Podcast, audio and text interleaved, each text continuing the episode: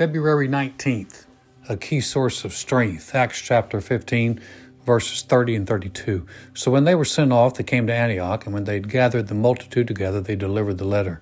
When they read it, they rejoiced over its encouragement. Now Judas and Silas, themselves being prophets also, exhorted and strengthened the brethren with many words. Not everything was miracles and revival for the early church. They had some serious issues to work through. One of the biggest challenges was what to do with these Gentile converts. The 15th chapter of Acts primarily deals with the council of leaders in Jerusalem. Their mission was to decide what to hold these new Gentile converts accountable for. Some in the church wanted them to be circumcised and to keep the law of Moses. Thankfully, with the guidance of the Scriptures and the Holy Spirit, the council arrived at a decision no circumcision, and the believers were to stay away from things offered to idols, blood, things strangled, and sexual immorality.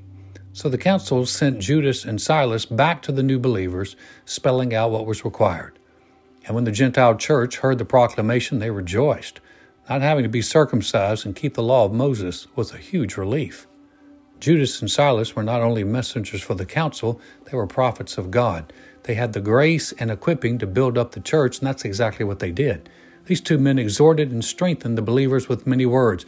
We might use the words comfort and encourage instead of exhort, and firmly establish instead of strengthen. But the main point is that words, especially anointed words, have the ability to comfort, encourage, and establish. Application. In these short verses lies a key to staying strong spiritually. We're greatly impacted by the words that come into our lives.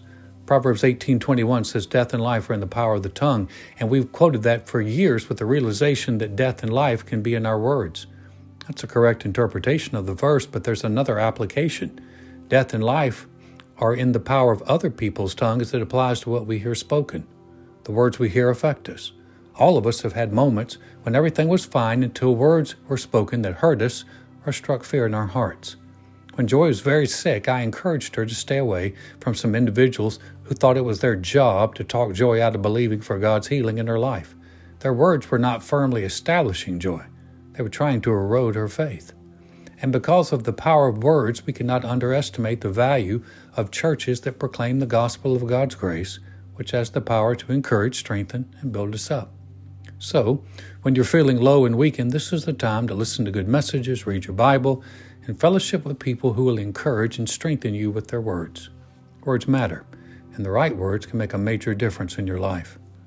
Prayer Dear Father, thank you for the people in my life who speak words that encourage and strengthen me, and help me be that person in the lives of those in my world.